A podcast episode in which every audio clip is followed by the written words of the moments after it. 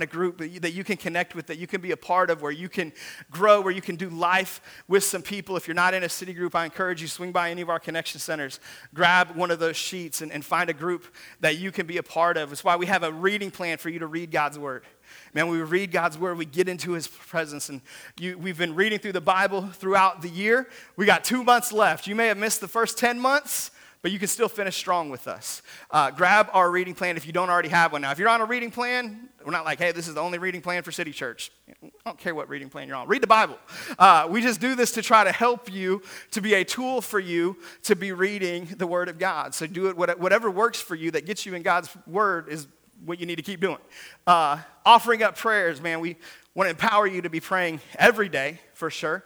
But I already talked about we've got church prayer a couple, uh, once a month for us to gather and do corporate prayer as well. So, man, find one of those you can join us for.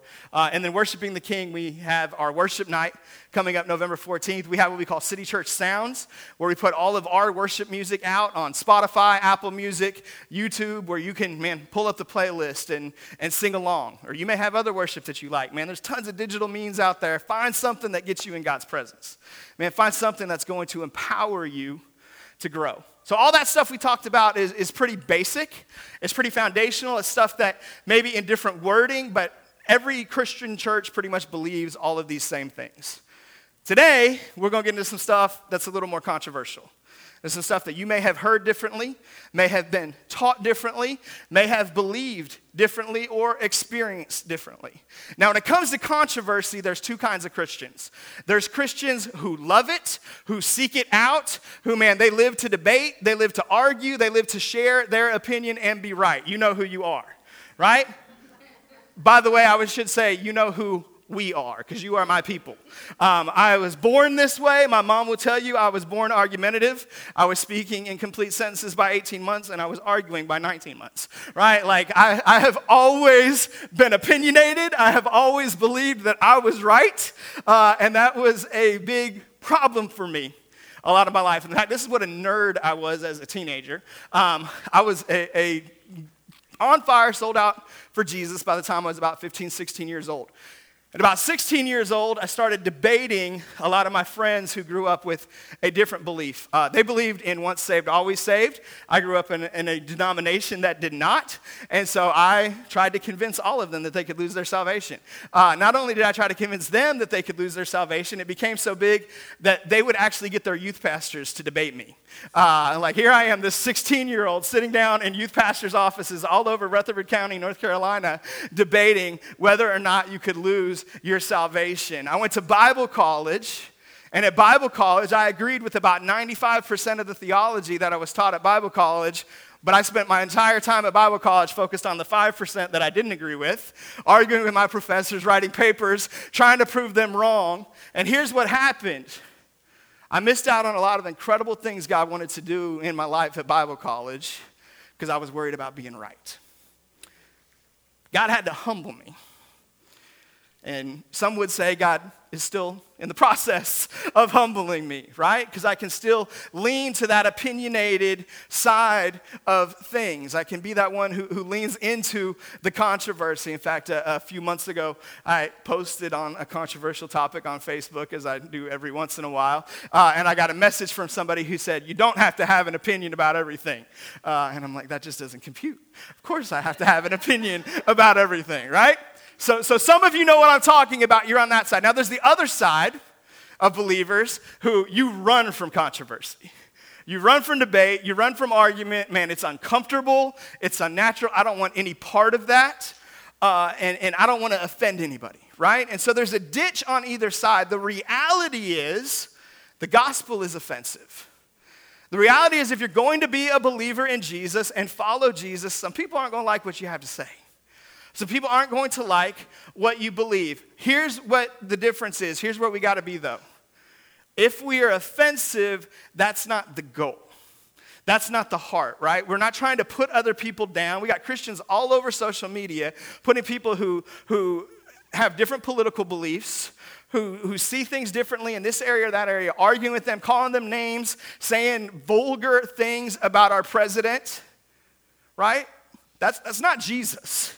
Okay, let's go. Brandon isn't Jesus. I'm sorry. It's just not. And I know you may think it's funny, and some of you are like, what are you talking about? What does Brandon have to do with Biden? If you don't know, it's okay. If you do know, can I just, can I just preach for a minute? That's not Jesus, y'all. That's not our king. He calls us to honor the authorities. Doesn't mean you have to like him, doesn't mean you have to vote for him, doesn't mean you have to agree with everything he does. I don't agree with everything he does. But I am called to honor him, and using a code for a vulgar expression is not honoring the person that God has over our country. It's just not. Okay? And so we, we don't need to seek out putting other people down. That's not following Jesus. Who is Jesus? John chapter 1 tells us in verse 14 that the Word became flesh and made his dwelling among us. We have seen his glory, the glory of the one and only, who came from the Father, full of grace and truth. So often we want to pick one or the other. We got the grace Christians over here who don't want to offend anybody, and we got the truth Christians over here who want to offend everybody, and Jesus is neither of those. Jesus is full of truth, and he is also full of grace. And so, if our truth isn't seasoned with grace, it's not truth. And if our grace isn't full of truth, it's not grace. And so, we got to pursue both. So, when we talk about controversial things, the goal is not for us to be right and everybody else to be wrong. The goal is not, not to, to puff ourselves up on how much greater revelation and wisdom we have. The goal is simply to walk in God's very best to access everything that God has for us and to find the truth of the Word of God. And so that's what we're going to do today. We're going to pursue truth in grace. Now, let me say this. I'm going to talk about some things this week, next week, the following week that some of you may legitimately disagree with. And you may even legitimately disagree with me on this after these three weeks are done. I just ask you to give me three weeks. Hear me out for three weeks. You may legitimately disagree with me. Sometimes I have people come to me and they say something like this Pastor Troy, I know you believe this, or City Church believes this, but I believe this. Do I need to find another church? And here's what I always tell people. So you don't need to find another church unless you just feel uncomfortable here because of what we disagree on. Right? If you see this differently and you're like, man, I need to be at a church that believes it, that preaches this, and let's help you find a church that does, where you can plug in wholeheartedly, where you can be passionate about the ministry there, you can learn and grow. Let's fi- help you find that. But as far as I'm concerned, I don't need you to agree with me about everything. Can I just be real? I don't agree with myself about everything half the time. My wife doesn't agree with me about everything, and she's still married to me, praise God. So I don't need you to see everything eye to eye with me to be part of this church at all. I am A OK with disagreeing on some things. Here's what I believe if you've received Jesus' salvation, and I've received Jesus' his salvation, we're going to worship God together for eternity. If we can worship for eternity, why can't we worship now? Right? We don't have to see everything the same way to worship Jesus together. That's why I don't focus anymore on the 5% I disagree with. I want to focus on the 95. However, I also think it's important to address the 5% that people disagree about. And over the next couple weeks, we're going to talk about some things that Christians see differently. And we're not going to talk about them to point fingers at how everybody else gets it wrong. We want to point fingers at what the Word of God has to say and pursue getting it right. Amen? Amen. So, as Christians, we should be people who run to truth and point to grace. Those two things should always attract us. We should always pursue those two things together. Um, that being said, John chapter 1. Give you some context, uh, excuse me, John chapter 20. I'll give you some context for John chapter 20, what's going on as we talk today about two experiences, one spirit. In John chapter 20, this, the chapter begins with the empty tomb the resurrection of Jesus. It's the first Easter. Jesus has died for our sins, he's been buried, and daylight is. And God's Spirit, the same Spirit that dwells in you, raises Jesus from the dead. Amazing, incredible story, the greatest moment in human history, right?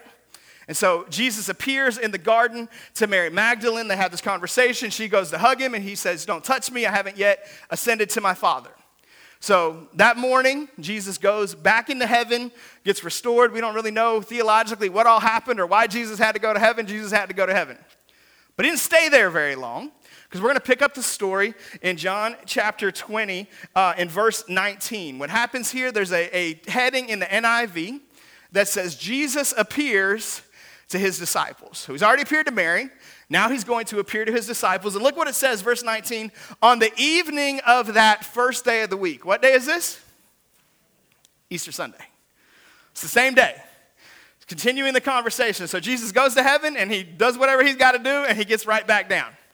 And so, dinner time, the evening of the first day of the week, the evening of Easter Sunday, Jesus appears to his disciples. He says, Where were the disciples? They were together with the doors locked for fear of the Jewish leaders. Where were they? They were in the upper room. They had, they had a room they were renting. Somebody was allowing them to stay in where, where they were hiding out in fear. Why?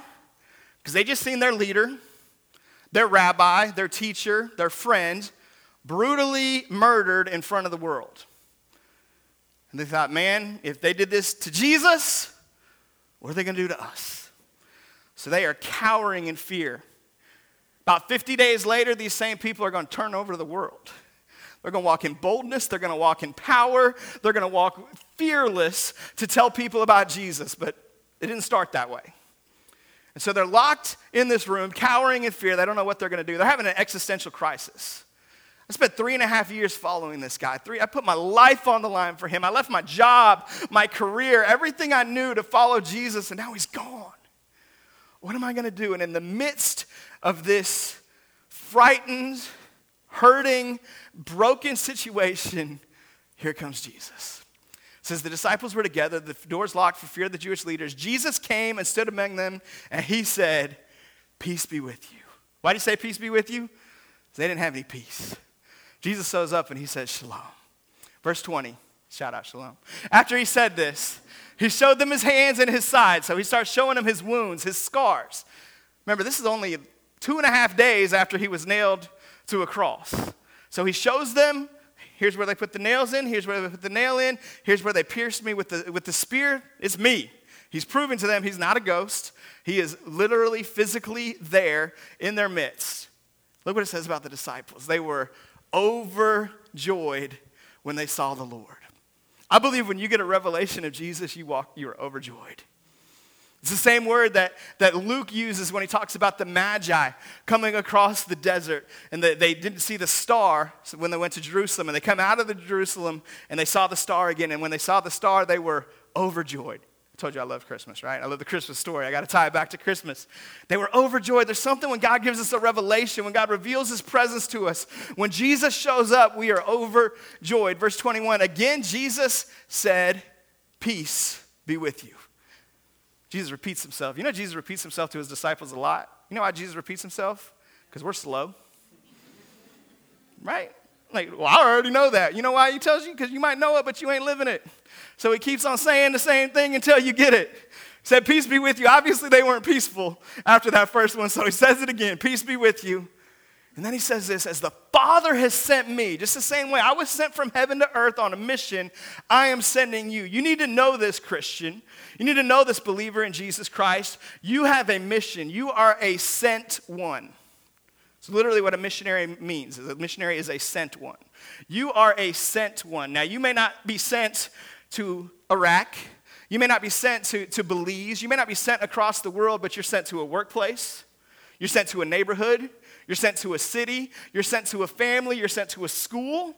You are a sent one. You have been given a mission. And so, Jesus, as he is establishing something here, I'm a big believer in what we call the rule of thir-. We're going to see something in this next passage that, that has never happened before. It's the first time it ever happens in Scripture. And anytime we see something for the first time, it's, it's foundational. It's, this is what God has designed for us. This is what God wants to do. It's why I teach all the time out of Genesis 1, 2, and 3. Because there's a whole lot of firsts in Genesis 1, 2, and 3. It gives us the foundations, the principles for God's original design for things. So Jesus says, As the Father sent me, I am sending you. Verse 22. And with that, First service, I did that and I spit on Carolyn. I didn't do it this time. Praise God, making progress. Uh, and with that, he breathed on them and he said, Receive the Holy Spirit. Why? What is he doing? Well, up to this point in time, there did not exist a thing called salvation. The Old Testament saints didn't experience salvation the way that we experience salvation. They had to go to a holding place when they died. They couldn't immediately brought into God's presence because there had not yet been a sacrifice for sin. But now the sacrifice has been paid. Jesus has died, the perfect sacrifice. He lived 33 years, he didn't sin. He died on the, on the Passover as the Passover lamb for our sins so that there never need to, need to be another sacrifice. So the price has been paid, he's been dead, he's been buried, and now he's been raised back to life. So he has authority over sin, authority over the grave, and now he breathes on them. And what happened in the temple?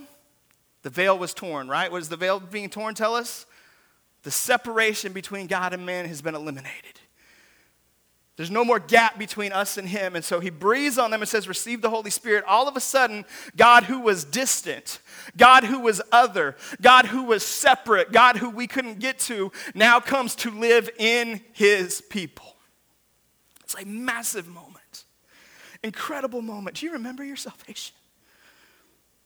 When you first believed on Jesus, when you first called upon his name, when you first realized the nature of your sin and how you could never save yourself, only Jesus could save you, and you cried out to him, what happened? Well, Jesus didn't stand physically in front of you and breathe on you, but I believe from the right hand of God the Father in heaven, he breathed on that room you were in, on that vehicle you were in, at that church service you attended, wherever it was where you gave your life to Jesus, he breathed and the Holy Spirit came to live in you.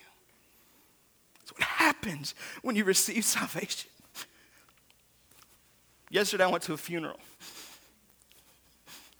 Good friend of mine, David Connolly, our very first worship leader in our youth praise band. Guy who built our band, who trained our musicians. Caleb was part of the, the first band that we had. Awesome guy, love Jesus, hilarious dude. Died at 52 years old. I went to his funeral yesterday at Great Commission Church, and can I just say it was absolutely the best funeral I've ever attended. I've been to a lot of funerals, I've done a lot of funerals. This thing was, was next level. I've never walked out of a funeral where Jesus was glorified, where people were built up the way that they were yesterday. It was absolutely amazing. I sat in awe. So many incredible things. I just want to share with you one thing that they shared at the funeral. His wife Stacy got up shared about David's life. And one of the things she shared was his testimony. And I'd heard pieces of this, but I'd never heard all of it. And it was the coolest thing. She said she, she came to Jesus first. And David was not saved. David did not grow up in a Christian home. David did not know Jesus, did not want Jesus, didn't recognize any need for Jesus. Stacy came to Jesus first, and she started praying for his salvation. She prayed for him for over a year that her husband would give his life to Jesus. And they had a friend who, who David looked up to. David was a musician. Like he's, like, he's got the rock star gene. Uh, he just, man, he, he always wanted to be that. He was always in that. And so he had a, a friend who was a, another musician who was a little older than him, who David looked up to, who knew Jesus. And they'd bump into each other out in town all the time or at, at a show or whatever. And every time he saw his friend Van, who was actually at the funeral yesterday, Van would say, Hey, David, why don't you come to church with me? And every time David would blow him off, no, not interested. Sometimes he might say, maybe, I'll think about it. But he never came. Van did this for years. Finally, one day, they bump into Van out in town. Stacy's been praying for David's salvation for over a year. They bump into each other. Van sees David. He says, Hey, David, why don't you come to church with me? David says, I'll tell you what, Van, I will come to church with you on one condition. You promise to never ask me to go to church again. This is it. We're done. Shut up. Van takes him up on the offer. David goes to church with him that Sunday. And during a worship song, again, this guy's wired for music, Jesus reveals himself to my friend. And my friend gave his life to Jesus, received his salvation. Jesus breathed, and the Holy Spirit came to live in David Connolly. And David is at the feet of Jesus, worshiping him today because he had an annoying friend who wouldn't shut up and a praying wife who wouldn't give up. And I want to encourage somebody today. You got a friend who you've been maybe not inviting to church, maybe you've been telling them about Jesus, but you've been pursuing them, you've been sharing with them, you've been praying for them, and there's a part of you that says, man, it's just not going to happen. Part of you that's saying, man, just let's just give up. Just focus on somebody else. You don't need to keep bringing this up. Keep bringing it up. Because of one persistent person who wouldn't shut up and one praying wife who wouldn't give up, My friend who lost his life prematurely did not lose his life tragically, but got re- restored and resurrected to the presence of God right now. He's in a whole lot better place than we are because somebody wouldn't give up. Don't give up. Don't give up on people. Jesus wants to bring them salvation and he wants to use you to be a part of it. Do not, do not, do not give up. Jesus breathes and they receive the Holy Spirit. We call this experience in John 20, 22 salvation. Every person, when they cross the line of faith, has this experience they had in John 20, 22. Now, obviously, it looked different. Jesus doesn't physically stand in front of us and do this, but we spiritually receive salvation the same way. In fact, the, if the Holy Spirit lives in you, you are saved. This is God's definition of salvation. When the Father looks down, if he sees the Holy Spirit, he knows that's one of mine. Here's how we know this. Ephesians chapter 1 tells us this is not the only place, but one place. It says this in verse 13. He says, You also were included in Christ when you heard the message of truth, the gospel of your salvation. When you believed, you were marked in him with the seal, the promised Holy Spirit. So when you received, when you first believed in Jesus, you were sealed with the Holy Spirit. He, he put a stamp on you. He looks down, he said, There's my spirit, that's one of mine. Verse 14 goes on to say this who, who, talking about the Holy Spirit, is a deposit guaranteeing our inheritance. So when you receive salvation, you didn't just get saved from your sin, but you got adopted into a new family. And you got promised an inheritance. And so the Holy Spirit is the down payment on your inheritance. The Holy Spirit is the evidence that the rest of the inheritance is coming. He says, I want you to know I'm giving you everything that I promised you, and the Holy Spirit is how you know I'm coming through. He gave us the Holy Spirit, the deposit of our inheritance until the redemption of those who are God's possession to the praise of his glory. So if you are a Christian in this room, the Holy Spirit lives in you right now. You probably know that. You're probably aware of that. This isn't the controversial part, right? But you need to understand if you are saved, the Holy Spirit lives in you. We can say it either way, right? If you, the Holy Spirit lives in you, you're saved. If you're saved, the Holy Spirit lives in you. So Jesus gives them salvation in John chapter 20. This incredible experience with the Holy Spirit. But it's not the only experience with the Holy Spirit he has for his disciples.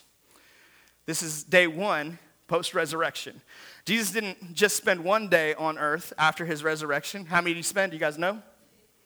Close 40. Jesus was here 40 days post resurrection, okay?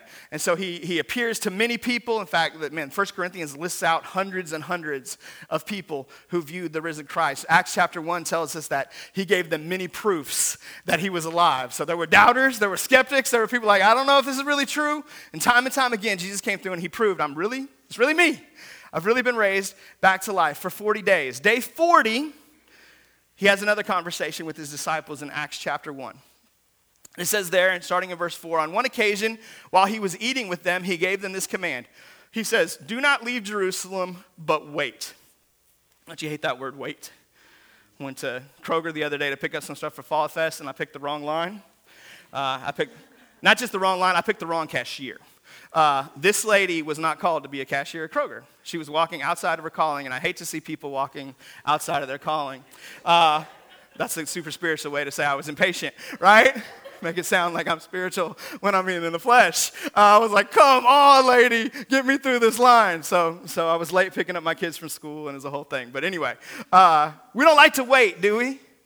Jesus says, I want you to wait. You know, there's power in waiting.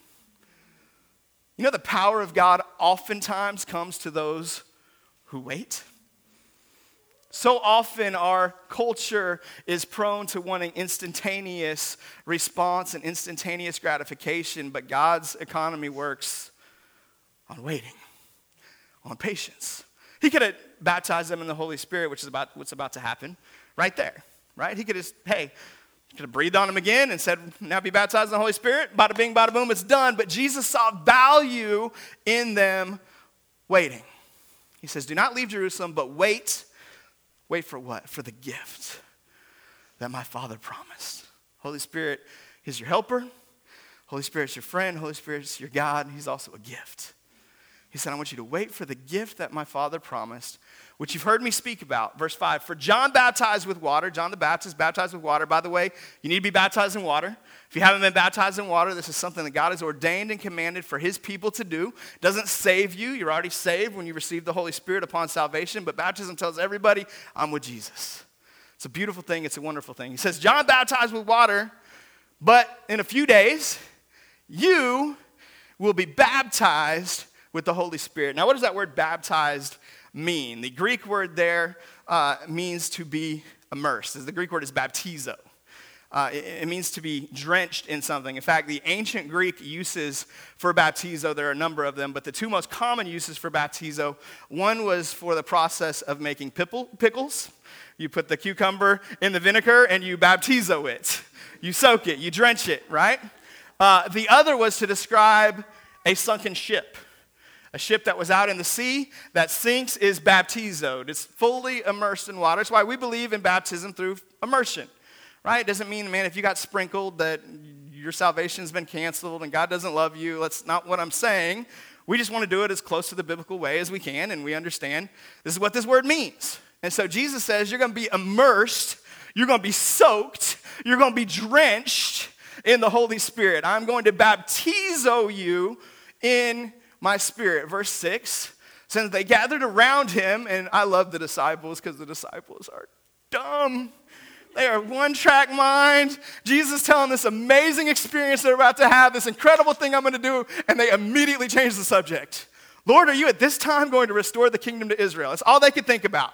You're the Messiah. You're going to be the king. So, so we thought we lost you. You died. We thought you failed. Now you're back. So now it's time, right? Let's go become king. Let's take over this thing. Let's overthrow the Romans. They were one track mind, and Jesus, I can't imagine how frustrated he gets with us. Uh, we can be so foolish. It's like God wants to do something amazing, and our mind's down here, right? Verse 7, Jesus just barely addresses it. He says, It's not for you to know the times or dates the Father set by his own authority. Verse 8, but. Talked last week about the beautiful big butts of the Bible. This is another beautiful big butt right here. He says, but. We're not worried about that. Don't worry about when I'm taking over. Don't worry about when I'm going to be king. I got something for you right now. But you will receive power. Everybody say power. The Greek word here is dunamis. It's the same word we get dynamite. It's explosive, it's demonstrative, it changes things, right? If something comes in contact with dynamite, it's never the same. He says, when you come in contact with the Holy Spirit's power, you'll never be the same. It will change you forever. He says you will receive power when the Holy Spirit comes on you. The Holy Spirit's already in you, but now He's about to come on you. It's a different experience, and you will be what? You will be my witnesses. Notice He doesn't say you'll receive power and you'll speak in tongues. It doesn't say you'll receive power and you'll walk in spiritual gifts. All that stuff's gonna come. It's, it's part of the package, but it's the bonus. You ever eaten at Five Guys? You get five guys and you order a thing of fries, they give you a cup, and then there's like a whole bag full of fries in the bottom. There's nothing better than bonus fries, right? Like bonus fries are delicious. Well, so the, the, the, what you're ordering with the baptism of the Holy Spirit is power to witness. This is what the purpose of this is. This is why God ordained for us to have it. You'll receive power when the Holy Spirit comes on me. You'll be my witnesses where? In Judea, that's the region in southern Israel where they were currently. Jerusalem was in, in Samaria, which was a little further north, so to your neighbors, and then he says, into the ends of the earth. You're going to receive power to be witnesses all over the place. Yeah, there's going to be some other stuff that comes with the baptism of the Holy Spirit. Yeah, I'm going to do some cool things in you. Yeah, you, don't, you can't even conceive of everything that's coming. But the point, the purpose, the reason I want this for you is so that you will have power to witness.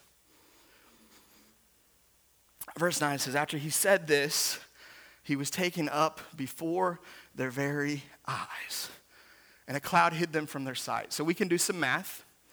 Jesus was on earth 40 days after his death and resurrection. Day one, he breathes on them, says, Receive the Holy Spirit, they receive salvation. Day 40, he has a conversation with them about the baptism of the Holy Spirit. He says, In a few days, you're going to get baptized in the Holy Spirit. I want you to wait for this. He ascends into heaven and he's gone. Skip forward to chapter 2 chapter 2, verse 1. So let, let me just cover real quick the, the rest of chapter 1 because I, I think, do think it's important. There's a few other things that happen in chapter 1. What happens? The disciples, they go to the upper room, the same room that they probably had the Passover meal with Jesus, where, where they received the Lord's Supper. Uh, certainly the same room where they were locked in and hiding and terrified for their lives just a few days before. Now they go to this upper room to wait for the Holy Spirit. But they don't just wait for the Holy Spirit, they do some stuff. One thing they did is they needed to replace Judas. There were 12 disciples, 12 apostles. One of them betrayed Jesus and then committed suicide. And so they had to replace Judas. And so they did something that we see a lot in the Bible up to this point, and we'll never see it again in Scripture after this point. They cast lots. I don't know if you're familiar with the, the process of casting lots, but basically it's some sticks, and you see who's got the short stick or who's got the longest stick, depending on what you're trying to do. And, and they believed that God would use that to reveal his will to them through the casting of lots. So they had two candidates to become the new disciple, the new apostle, to replace Judas. Just kind of like yesterday, we had two people that tied for the pie bake off, but we had to break the tie, right? So Aaron got the short end of the stick. Uh, he came in second place on his pie. Uh, they, they cast lots. They never cast lots again in Scripture after this because of what's going to happen in chapter 2 changes everything. After they're baptized in the Holy Spirit, they can discern God's will for themselves.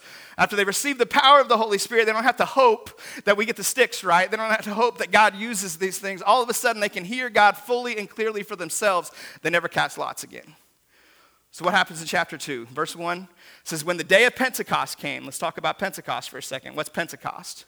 Pentecost was a Hebrew Jewish feast it was a feast to celebrate something specific. Anybody know what it was? Real quiet. A lot of Pentecostals in here, they don't know what Pentecost is. Pentecost is the feast of the harvest. Pentecost was the beginning of the wheat harvest. It was the celebration that it's time to eat. It's time to make some bread. It's time to throw down. God has provided for us. God has blessed us. What's important about the harvest? Well, Jesus had a conversation with his disciples about the harvest. He said, I've got a harvest coming. See, there's harvest fields of souls that are ready to be reaped, ready to be brought in. He said, Pray to the Lord of the harvest that he'll send workers. Because people are ready, we just need to go get them. Somebody's got to be the one to tell them to come to church. Somebody's got to be the one to tell them that Jesus loves them. Somebody's got to go get them. Somebody's got to do the work because they're ready to receive. He says, The harvest is ready, but the workers are few. So I don't think it's any coincidence that the Holy Spirit shows up on the day of the Feast of the Harvest. Just like I don't think it was any coincidence that Jesus was crucified on the day of the Passover. The Passover was symbolic of the, the lamb that was sacrificed and his blood was spread that the, the angel of death would pass over the Israelites. Jesus died so that the angel of death will pass over me. So I don't have to die for my sins. I don't think this, these things didn't happen by accident. God ordained these feasts, He ordained these celebrations as a foreshadow of what He wanted to do in your life and in my life. And so Jesus dies on Passover. Pentecost happens, by the way, 50 days after Passover. So if we do some math, we can figure out when this was. This was either, and sometimes biblical math gets a little bit confusing because they measure days a little different than we do. Uh, this is either day 48 or day 47 after their salvation. Day seven or day eight after Jesus ascended into heaven. So this is one of those. We can't nail exactly what day it is, but we could be really, really close within 24 hours of when this happened. So they waited for about a week. For about a week, they went and they waited, and all this happened. So when the day of Pentecost came, they were all together in one place.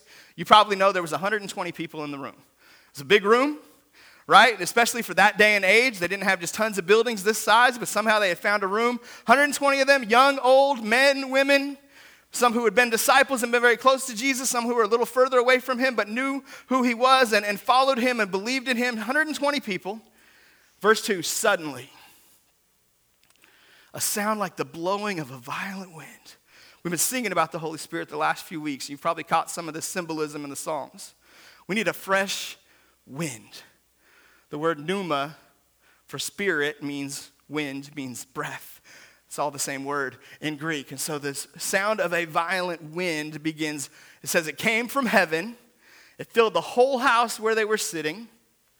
Verse 3 they saw what seemed to be tongues of fire. So obviously these weren't actual flames that descended because it says it actually that lands on them, right? That separated and came to rest on each one of them. 120 people all of them have a tongue of fire that rests on them. It kind of harkens back to, to the burning bush, right? Moses has a revelation of the, of the presence of God. He sees this bush that is burning but isn't consumed. We see the same thing. Their hair is burning, but it isn't consumed. Verse 4 all of them, everybody say all of them. 120 people, men and women, young and old, very, very close to Jesus, some who weren't as close to Jesus, but all of them had received salvation. All of them had believed on Jesus for the Son of God. All of them were filled with the Holy Spirit and began to speak in other tongues as the Spirit enabled them. We don't have time to go through the whole chapter right now. We probably get into some of it later on in the series. But what's going to happen is they're going to spill out into the streets, out of the upper room. A whole bunch of people are going to hear them talking about Jesus in their own native languages because why would people be there who spoke other languages? Well, they came to celebrate Pentecost. All these scattered Jews who lived in all these other places, who spoke all these other languages, they come back to Jerusalem for the celebration of Pentecost, and they get there, and here's all these uneducated Galilean Nazarenes, these people who shouldn't know their language at all, who start speaking perfectly in their native tongue, like, what's going on? Peter gets up and he gives this first sermon in the history of the church, and 3,000 people come to Jesus. Why? Because it's the day of Pentecost, it's the harvest. The Holy Spirit, the power to witness, begins the harvest. It brings in the harvest. So understand this, church. Two experience, one spirit. You can be saved, but not baptized in the Holy Spirit. The disciples were for 47 days, 48 days. We can argue about that later, right? Somewhere in there, the, the disciples were, were saved. They received the Holy Spirit before they were baptized in the Holy Spirit. You can be saved and not baptized in the Holy Spirit. Now, I know people who got both like in the same day. Man, they gave their life to Jesus, they received the baptism of the Holy Spirit, kind of got it as a package deal. In fact, we see that in the book of Acts numerous times later on, where people receive salvation and the baptism of the Holy Spirit simultaneously. I also know people who got saved and got baptized in the Holy Spirit way, way, way, way later. For me, it's hard to say because nobody knows exactly when I got saved because I prayed to receive Jesus at two and at four and at eight, and so I don't know when it took, but somewhere in there it took. I got baptized in the Holy Spirit when I was 14. Next week, I'm going to share with you my story of getting baptized in the Holy Spirit. What did God do in my life in this way? Don't have time to get into it today, but we'll dig into it a little more. So you can be saved but not baptized in the Holy Spirit. You cannot be baptized in the Holy Spirit but not saved. So, two experiences. One is a prerequisite for the other. You have to be saved first. You have to receive the Holy Spirit first before the Holy Spirit's going to come upon you. So, so the terminology gets funny and confusing, and some things don't carry over in translation. So it'll refer to the baptism of the Holy Spirit as baptism, refer as filling with the Holy Spirit, and then that's where it really gets confused because like the Holy Spirit's already in me, so I can be filled if He's already in me, and let's try not get too caught up in that. Here's the best way that I can explain it: is the baptism of the Holy Spirit is the Holy Spirit coming on you. Is the Holy Spirit covering you. You ever been with somebody? It's just like, man, Jesus was all over him. That's what he wants to do through the baptism of the Holy Spirit. He just wants to be all over you, right? He just wants to cover you, man, to where, where it just bounces off you, where you can't help but be overjoyed in the presence of God. I believe that God wants this for every believer. Now, God's not going to force it on you. He's not going to make you take this step. By the way, we're not going to force it on you either. Can I just make this real clear? We don't have different classes of Christians at City Church. We don't have like prerequisites. Well, hey, if you're going to serve in leadership, you got to be baptized in the Holy Spirit. We believe in it. We teach it. I want you to have it because I think it's a blessing for your life. But we don't divide and, and, and, rank Christians by this. This isn't about you being better than somebody else. This isn't about City Church being better than some other church. The baptism of the Holy Spirit is about you being better than you. It's about God taking your walk with God to a new level. It's about God empowering you to walk in the power of the Holy Spirit in a way that you haven't walked before. And sometimes people throw out stuff like an example of this amazing Christian who grew up in a church or who was part of a church that didn't believe in this. It's like, well, look at Billy Graham. Billy Graham was Baptist and he didn't believe in the baptism of the Holy Spirit, and 50 million people got saved. I don't know how many people got saved from Billy Graham, right? But so, some incredible number. And it's like, he's better than anybody, you know. How many people have you led to Jesus? Not 50 million, uh, right? I ain't Billy Graham. I wasn't ever called to be Billy Graham. I'm just called to be Troy Soudan. And so the baptism of the Holy Spirit doesn't make me better than you, it just makes me better than me. It empowers me to serve God a little better than I could outside. Not even a little better, a lot better. That was a misstatement. That's what happens when I get away from my notes. It gets dangerous. Say something stupid, right? It empowers me to be better than me, to do something that I could never do in my own strength, in my own ability. It's not about comparing Christians, it's not about comparing churches. And I praise God that we got brothers and sisters in, in Christ who don't see everything the way that we do. Man, they got revelation in areas that we don't, and we need that from them. We need to learn from them and glean from them. But this is one thing I'm confident in, y'all. I'm confident. I've seen it, I've experienced it. It's in the Word, it's clear. God has this, and it's for you. So, next week, we're going to talk about why it's for you. When I preach, I always want to have a take home. I like to give you homework, right? I want to do something practical. I don't ever want to just get up here and, and talk theology. I don't ever want to get up here and just hit you with a bunch of information. This is probably the most like informational service I've ever done. I don't have a whole lot for you to do with this service, this message, but I do have one thing. And it depends on which category you're in today. I believe most of us in this room, perhaps all of us in this room, have already given our life to Jesus. We already have the Holy Spirit living in us. So if you already have the Holy Spirit living in us, but you have not yet taken the step to receive the baptism of the Holy Spirit, here's your homework. Pray about it. And when I say pray about it, I don't mean like you go to lunch and before you've already eaten some chips and salsa, but before your meal gets there, you're like, God, show me if I need to get baptized with the Holy Spirit, amen. Right? I, I mean, like, legitimately pray about this. Like, make this a matter of prayer. Open this up. God, is this something you have for me? God, do you want me to do this? Just ask Him. Don't take my word for it That is for you. Ask Him. And if He begins to create a desire in your heart, a hunger in you to experience this, keep praying that thing through. November 14th, I'm going to go ahead and tell you at our worship night, we're going to offer the baptism of the Holy Spirit. We're going to have prayer partners lined up to lay hands on people and pray with you according to the biblical model to receive the baptism of the Holy Spirit. If God lays this on your heart, this is something I want to receive, you better be at this worship night. This ain't the only opportunity you're ever going to have. It's not like if you miss it, you're, jacked, but it's going to be an awesome night. Now, you may have a desire, and I've seen this happen a couple times. I always like to give people a heads up when it's going to be presented because Jesus gave them a heads up. Because I want you to wait. So I like following that model. I think Jesus wanted to build some anticipation. He wanted to prepare their hearts instead of just throwing on them. So I always like to give a heads up. Now, I've seen this happen where people got so fired up for it and so hungry for it, where they just went ahead and pursued the baptism of the Holy Spirit on their own, and they didn't even make it to the service where we were going to do it. And that's awesome. If you get baptized in the Holy Spirit in your car, or your shower, or your backyard, or wherever, praise God. I don't need you to do this at City Church. I just want you to take advantage of what God has for you. So if that's how God wants to do it in your life, or how you want God to do it in your life, go. For many of us, it helps. I'm certainly this way. It helps to have other people who are going, going through this with you. I'll tell you my testimony next week, but I did it with a bunch of other people, and, and it worked really well for me in this way.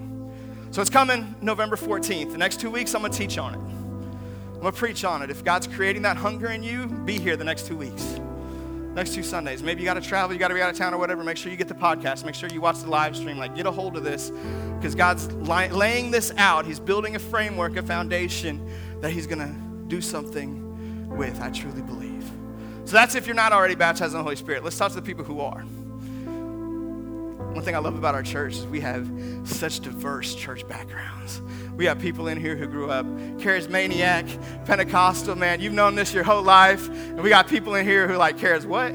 Right? Like you have no clue what I just said, right? And it's awesome. I love that we have people from all kinds of, uh, of church backgrounds. Why? Because heaven's going to have people of all kinds of church backgrounds.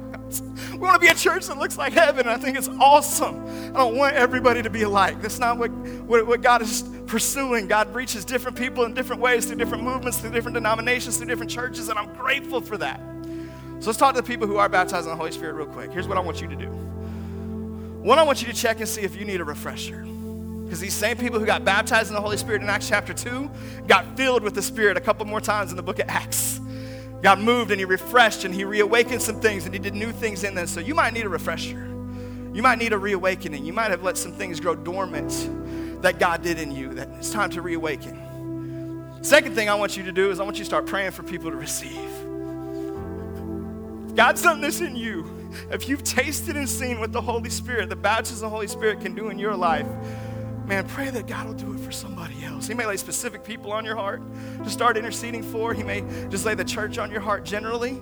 If you can be here on November 14th and help us pray people through, if you've walked in this, I need you here. Man, we want you here. Because, man, there's something that God has placed in you that is so unique. Next week, I'm going to tell you my story. Let me tell you this real, real quick. I'm to tell you my story so you know what God's done in my life, so you know I'm not just preaching something theoretically that I've experienced it.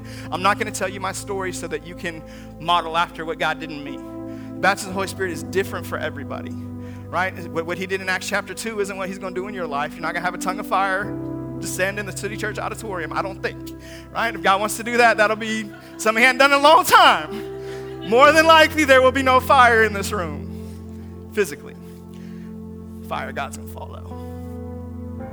So I'm not going to tell you my story so you can be like, here's what I want God to do for me.